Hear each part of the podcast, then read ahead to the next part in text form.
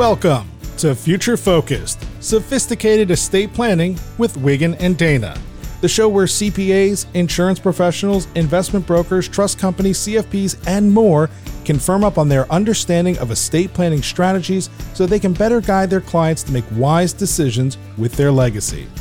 Future Focus is hosted by Erin Nicholls and Michael Clear, partners of the Private Client Services Department at Wiggin and Dana. Subscribe to Future Focused, Sophisticated Estate Planning on your favorite podcast platform and share episodes with your clients. And now, here are your hosts, Erin and Michael. Well, welcome to Future Focused. I'm your host, Michael Clear, and today I'm joined with my partners, Erin Nicholls and Carolyn Reers, and we're going to talk about the Corporate Transparency Act. So, Michael and I have been really looking forward to this meeting with you, Carolyn. So, just for our listeners' benefit, I'll give some background on why we're so fortunate to have her here with us today. So, not only is she one of our partners, but she's, of course, a member of the American College of Trust and Estate Counsel. In that capacity, she chaired ACTEC committee relating to the Corporate Transparency Act. She also sat on the American Bar Association's committee for the same, and in that capacity was providing input to the Treasury Department as legislation was being developed and regulations were being written. So thank you so much for joining us today. And I'd love to hand it over to you to sort of kick this off for us and give us a little background. Great. Thanks, Erin and Mike. I'm very happy to be here. The Corporate Transparency Act was a long time in the making, finally enacted in 2021, with final regulations being issued in September of last year, 2022. But there had been a long standing effort globally and a lot of pressure on the United States to implement some sort of registry on a federal basis for ownership of small entities, so LLCs and other small companies and mid sized companies where beneficial ownership was to be reported. We're a latecomer on the scene. In Europe, most countries have had beneficial ownership registries in place for many years. Most of those registries are public. The US registry will not be public. So that is an important differentiator with our legislation. But again, it's been many years in the making, various pieces of legislation proposed for probably 10 years before it was finally enacted in 2021. Is the sole purpose of the act, or at least the primary purpose here, simply targeted toward money laundering, or do we have a bigger focus here? It's targeted toward money laundering, exactly. As I mentioned, in Europe, these registries have been around for quite some time.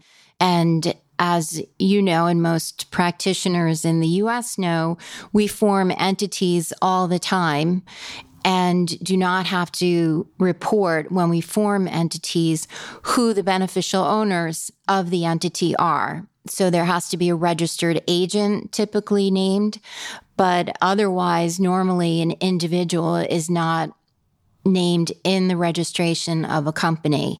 And so what happened over the last few years is that the United States became known as the quote unquote new Switzerland in many jurisdictions, which was a name that Treasury Department and our government was not particularly fond of, as you can imagine, putting additional pressure on the United States. But at the end of the day, all of this really came out of legislation and global initiatives that have been around for many years now that are targeted to preventing money laundering. The, our Bank Secrecy Act, which was enacted in, I think, 1981, was targeted at preventing money laundering and terrorist financing. As everyone knows, the Bank Secrecy Act provisions were given lots of strong teeth again in 2001 and the Patriot Act after 9 11. And that's when these things sort of came to light in the US, where all the banks had to now do additional due diligence and whatnot around when they opened accounts for entities. Well, who's the control person? Who is the owner of the account at the end of the day? And you could no longer just open accounts for companies without providing more information. The history of this was really all around anti money laundering and anti terrorist financing efforts globally. And then general standards were enacted by something called the Financial Action Task Force in Paris, which was originally founded by the G7. And then it's up to each member country. And there are like 200 countries now that sign on to FATF standards around anti money laundering and anti terrorist financing. You're right. That's the history of it. It's not about finding tax evaders or tax compliance issues. It's really about anti money laundering. And once the United States got this name as the new Switzerland, I think it really put a fire under things. From that perspective, it's something that we are catching up on in yes. the US. And it's kind of almost being done to us, and we're trying to react to it in a way on how it fits within our laws and our planning structures. There have been a lot of resistance to the enactment of legislation like this, not because people are hiding money in the US, but because of the compliance issues. And there was a debate for a long time over who would be responsible for doing the reporting.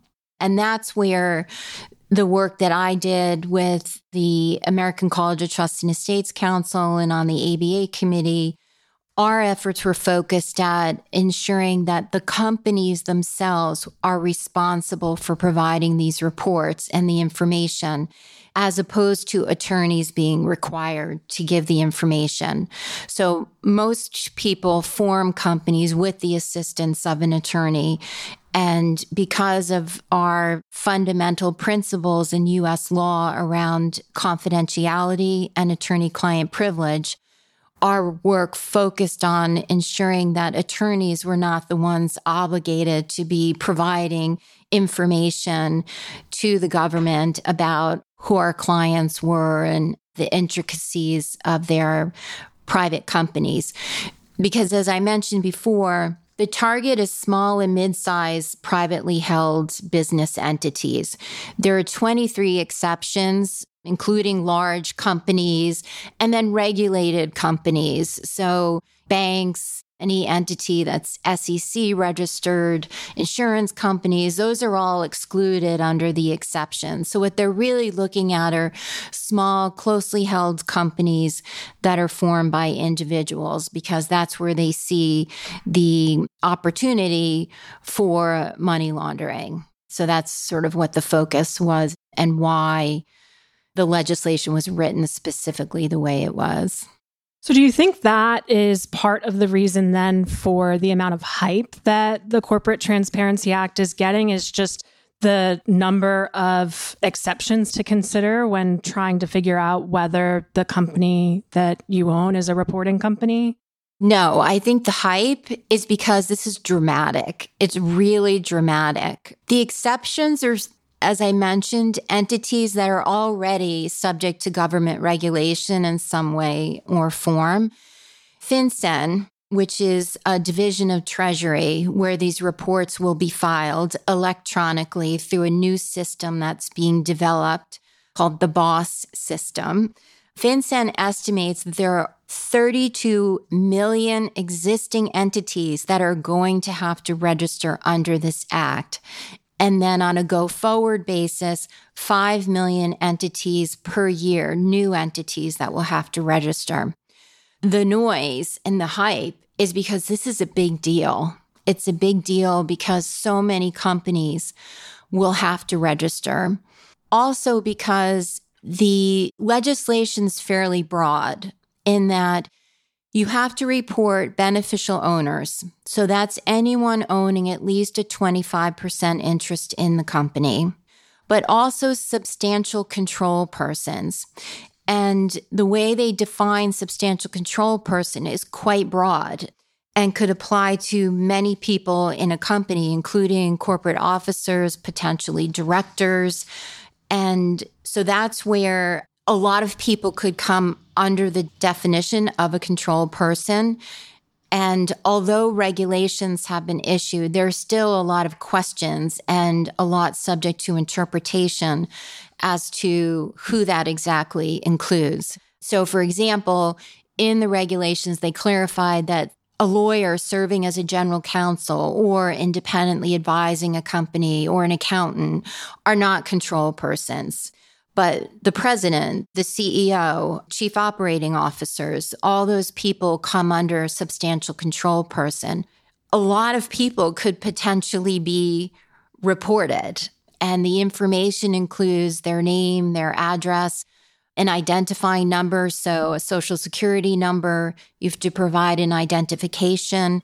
All of that is sort of antithetical to our history of being able to form companies with not only not identifying owners, but certainly not providing personal information. And so that's, I think, what's gotten their attention for sure.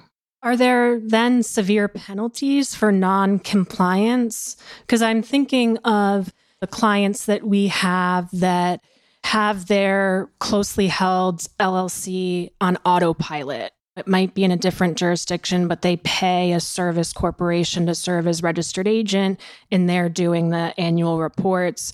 So, up to this point, they're not thinking about it on an annual basis. The penalties are significant. There are civil and criminal penalties. The civil penalty is not more than $500 per day that the violation continues or isn't remedied and the criminal fine is not more than $10,000 or imprisonment for not more than two years or both. no big deal.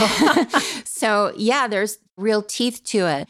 I think one of the issues, too, that's tricky, and we had hoped for some more guidance in final regulations, is around corrective reports.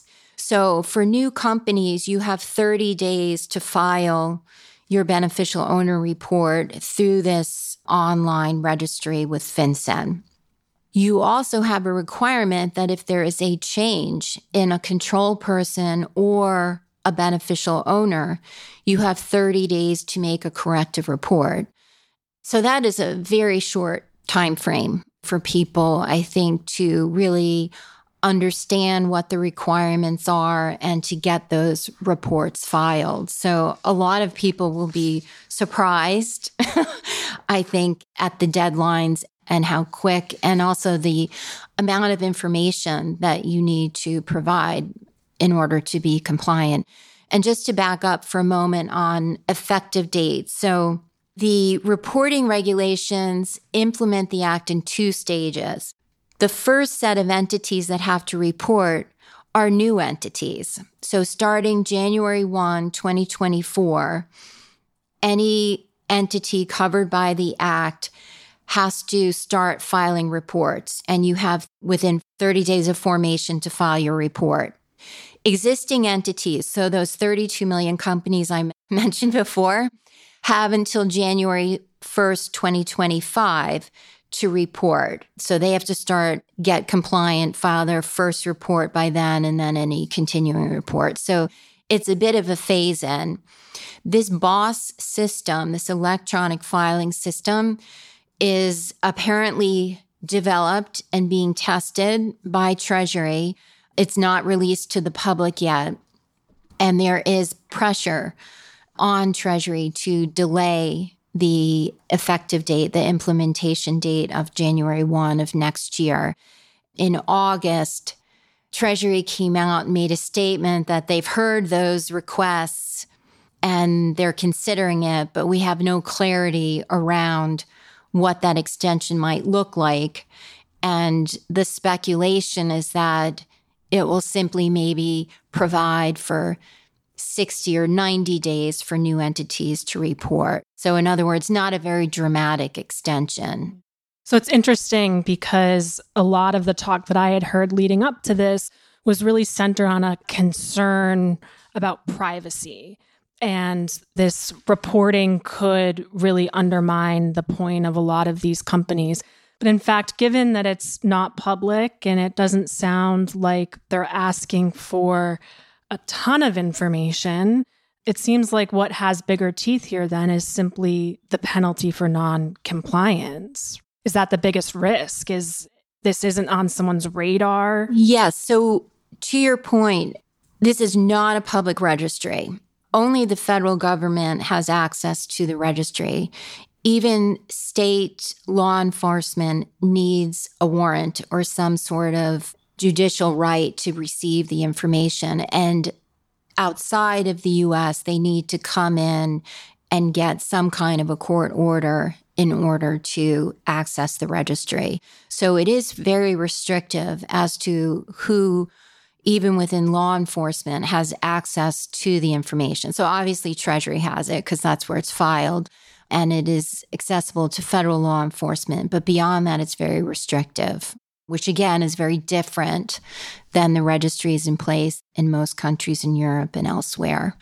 Short of a cyber breach, this isn't going to expose people to privacy risk. We file tax returns that are also have all our private information. So it's not really I don't think more of a privacy issue for taxpayers who are trying to be or individuals and companies trying to be compliant. It's more the the penalties and the teeth of the legislation for sure. Do we see an industry forming around it outside of law firms? so not going, yet. Not yet. not yet. uh-huh. Good question. In fact, yesterday was the first I've seen of a company which is not a registered service company. So you would sort of say, well, who's going to do all this? Because it is a bit complicated. Top of mind would be corporate service providers. So the companies that serve as registered agent when we form companies in Delaware or elsewhere. And as yet, they're not advertising these services. I think everyone's trying to wrap their heads around what's really required and how they're going to be compliant. So, as I mentioned yesterday, was the first time I actually got a brochure from a new company that's advertising CTA services. And I haven't had a chance to go on their website and check them out yet, but not a big cottage industry yet. And in fact, what we hear a lot about is how people are going to try and not be reporters. so, law firms, perfect example, traditionally we form companies all the time for clients. And again, even though we form, we're not the reporting entity. The company needs to be filing the report. But in addition to filing the beneficial ownership information and substantial control, the person who formed the company is also a reported person. So if I instruct my paralegal to file articles of incorporation in Delaware, she's going to be reported and I'm going to be reported. And it's limited to two people. So that was something helpful under the final regulations that the mechanics of filing, that filer reporting person is the person who actually files the articles and if they're acting under the direction of somebody like a law firm partner, then that partner is also reported. To whom? On the report. Okay. So if, if there's a brand new company, so Erin decides her family's going to go into business and they form a company and there are four owners in the family, each owner holding 25% is reported. If Erin's the president of the company, she'll be reported as a control person. If she asks me if I can help her form the company and I have my paralegal file the articles, then my paralegal and I are also going to be on that report that Erin files with boss. So when Erin goes and transfers her 25% interest to me, that has to be reported. Now, the company has 30 days to report that Erin's no longer a beneficial owner, but Mike Clear is. And you, has being involved and reported that first time. So, no change. No change, no continued Correct. responsibility. Right. Okay, that's good. How then is the government getting the messaging out about this? So, obviously, if I'm working with you, Carolyn, to set up my family entity, you'll have advised me long since about this reporting requirement. But in most jurisdictions, forming an LLC is quite easy and can be done by a layperson. So, what if my next door neighbor forms an LLC on his own in January? It happens to qualify as a reporting company. Is there something at the state level that gets sent out as a notification in connection with the formation? Or how else are these incorporators on notice that they have this requirement that has to be met within 30 days? All to be determined. So far, there's no information about that on a state level. I haven't read anything about individual states when you go to file something. If I want to file a new company in New York, that New York's going to say to me, oh, by the way, you know, you have this federal filing requirement. Maybe states will wrap their heads around this and figure something out. Currently, the only thing being published is through Treasury. They've issued two sort of frequently asked questions around CTA. But honestly, people don't know about it. I talk to partners here in our firm all the time who say, wait, what is this thing about? You know, and that's inside a law firm where we get emails trafficked around. Oh, here's new legislation. So for regular people who just want to form a company for one reason or another, I wouldn't be surprised if the vast majority have no idea what yeah. the Corporate Transparency Act is. There were hearings actually held in July in Congress and at the behest of sort of grassroots organizations, the Small Business Association, and other groups saying, people don't know about this. We need more time and we need better regulations, more clarity around questions involving who needs to file and how it gets filed and all of that information. So there's been a lot of noise around people don't know about this yet. But as yet, not a lot coming out of Treasury or the states with respect to compliance. And on that note, in New York and California, there is proposed legislation to implement beneficial ownership registries in those states. And in fact, New York's is designed to be a public beneficial oh, ownership gosh. registry. It's all proposed at the moment, but it's pretty interesting that in some states the reaction is, yeah, why haven't we be doing this? And maybe we should be doing it on a state level in addition to the federal level. I'm guessing, but I would imagine so if you created that entity in Delaware, Delaware is not going to have something like that. Just guessing. but if you were doing business in New York, you probably had to register to do business in New York and they'll try to set you there. That's exactly right. So if the trigger for the reporting is a registration, a formal state registration somewhere. So even like foreign companies, you want to come and do business in New York, you register in New York. Now, even though you're incorporated in the BVI or somewhere or Switzerland or someplace, you've got to now register under the CTA unless you fall in the exception because now you've made a filing with a state corporate agency. The biggest exception we haven't talked about are common law trusts. In addition to the large companies, regulated companies, and those 23 exceptions, the other entity, if you will, that's not covered by the current act are common law trusts. So if you don't have to file anything with your state to form your trust, then that trust, at least uh, currently, is not subject to CTA reporting. Trusts are something that Treasury announced in the regulation that they would come back to in two or three years and think about whether they should require registration. Thinking about entities that will require it. So you're creating an LLC or C Corp. Yes. A partnership. Where so, does that fall? Only yeah, if you actually have to file? So again, it's a matter of state law. So general partnerships generally don't file anything. Limited partnerships and or LLPs usually do. So those would come within the filing requirement. So it is a pretty straight line question of, well, if I have to file with the state to be recognized, then I have to just see if I fall within CTA or outside one of the exceptions. So right now, trusts don't. So we create a trust, a revocable trust, an irrevocable trust. We don't file under the CTA.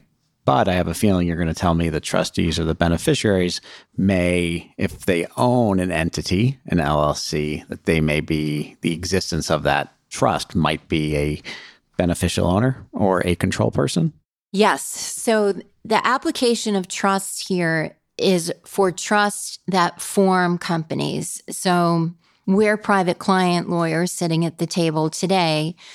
Oftentimes we create a trust and then the trust is going to own a piece of real estate or it's going to own a portfolio of stocks. And often we will form an LLC to actually house that real estate or house that group of stocks for liability protection, maybe to give a manager control over the management of that particular asset inside the trust.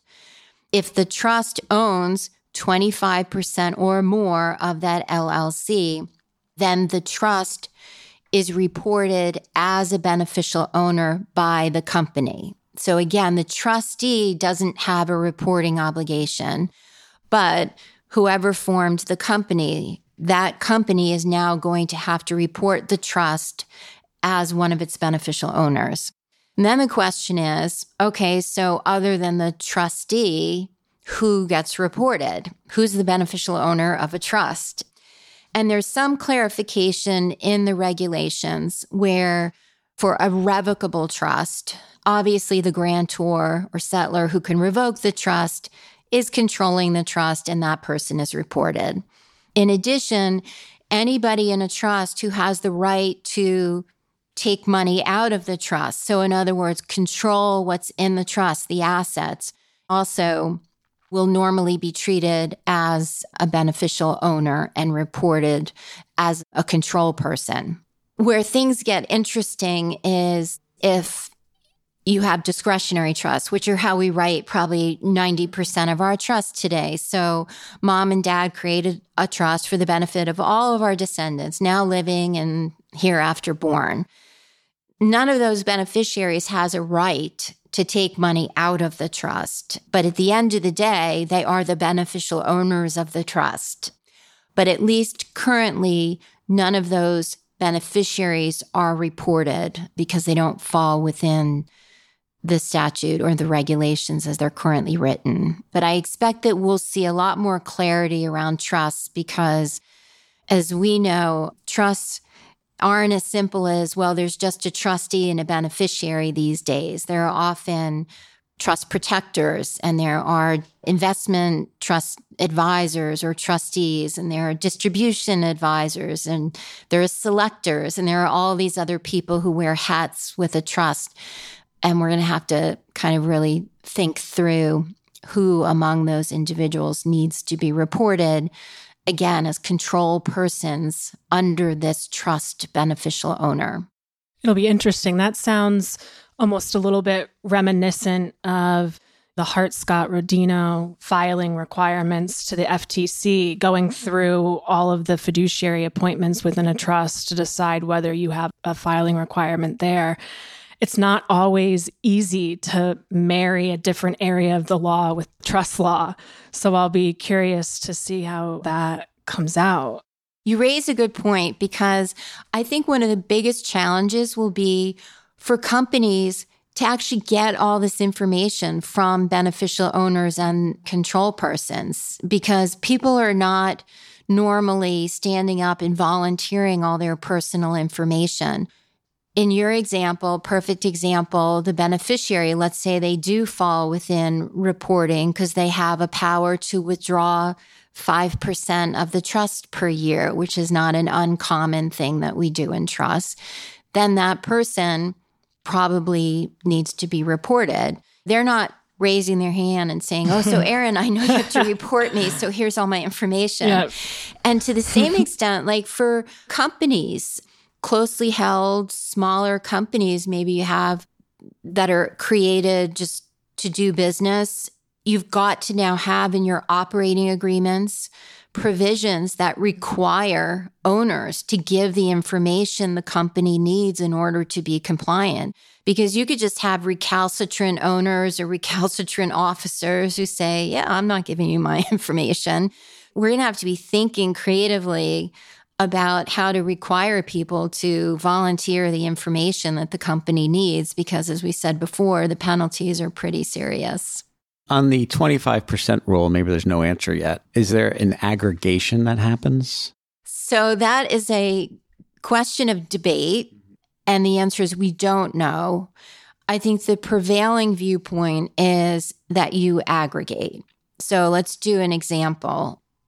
John dies and he creates a trust under his will for the benefit of his surviving spouse. So that's a marital trust. And then he also creates a trust for the benefit of his descendants, which we call the family trust. And let's say there's real estate. So there's an LLC, and proportionately under the will, the marital trust got 20% of the LLC and the family trust got 10%. So alone, neither trust is a beneficial owner because one has 20 and one has 10. But now we've, let's say, the same trustee. The wife is the trustee, the surviving spouse. And so she technically controls 30% of that entity. I think it'd be hard to argue you don't aggregate in that circumstance. I think if you have different trustees, then maybe there's an argument because it's that person doesn't have the same level of control. This gets really interesting, and a lot of the corporate trust companies are struggling around a lot of these questions as well because they may very well have aggregate trusts where they're the trustee and aren't as closely related as what I explained. And so then do you aggregate or not? And the other big question for trust companies, again, unanswered question is do you get to just name the trust company or do you name the actual breathing person who's in charge of the trust, the trust administrator, the trust officer inside the trust company, which would arguably be a disincentive for people wanting to take on those roles. but the whole point of the legislation is to find the living, breathing person behind the company. And so I'm not sure that trust companies are going to be able to just stop at reporting the corporate trustee information. So still a lot to come yes, in this lots topic. Of questions. Lots of questions. Interesting application as we just look at it. So we know January 1st, 2024, our new entities currently are going to have to be reported with their beneficial owners. And then we'll have another year to figure out the other 32 million yeah. reports that we need to and do. And based upon the cryptic news we got from Treasury in August, it does look like even if they stick to the January 1, 2024 date, that entities will have a little bit more time than 30 days from formation to actually get those reports in. That's great. It'll be interesting. Absolutely. So I'll flag at least then. Obviously, there's more forthcoming, and certainly from us as well on this topic. Our department will be issuing multiple advisories, I think, between now and, and year end as we work through this. So certainly we'll put pen to paper when it comes to actually defining reporting companies and stuff. But can't thank you enough for joining us today. My pleasure. Absolutely. It'll be fun to watch. Yeah, exactly. Thank you for listening to Future Focused, Sophisticated Estate Planning, hosted by Erin Nicholls and Michael Clear, partners of the Private Client Services Department at Wiggin and Dana. At Wiggin and Dana, our aim is preserving the wealth that a family has worked so hard to create and pride ourselves in offering value driven solutions and results. Subscribe to the show on your favorite podcast platform, share episodes with your clients, and follow our highly talented, creative, and experienced lawyers on LinkedIn for even more great insight. We'll see you next time on Future Focused Sophisticated Estate Planning.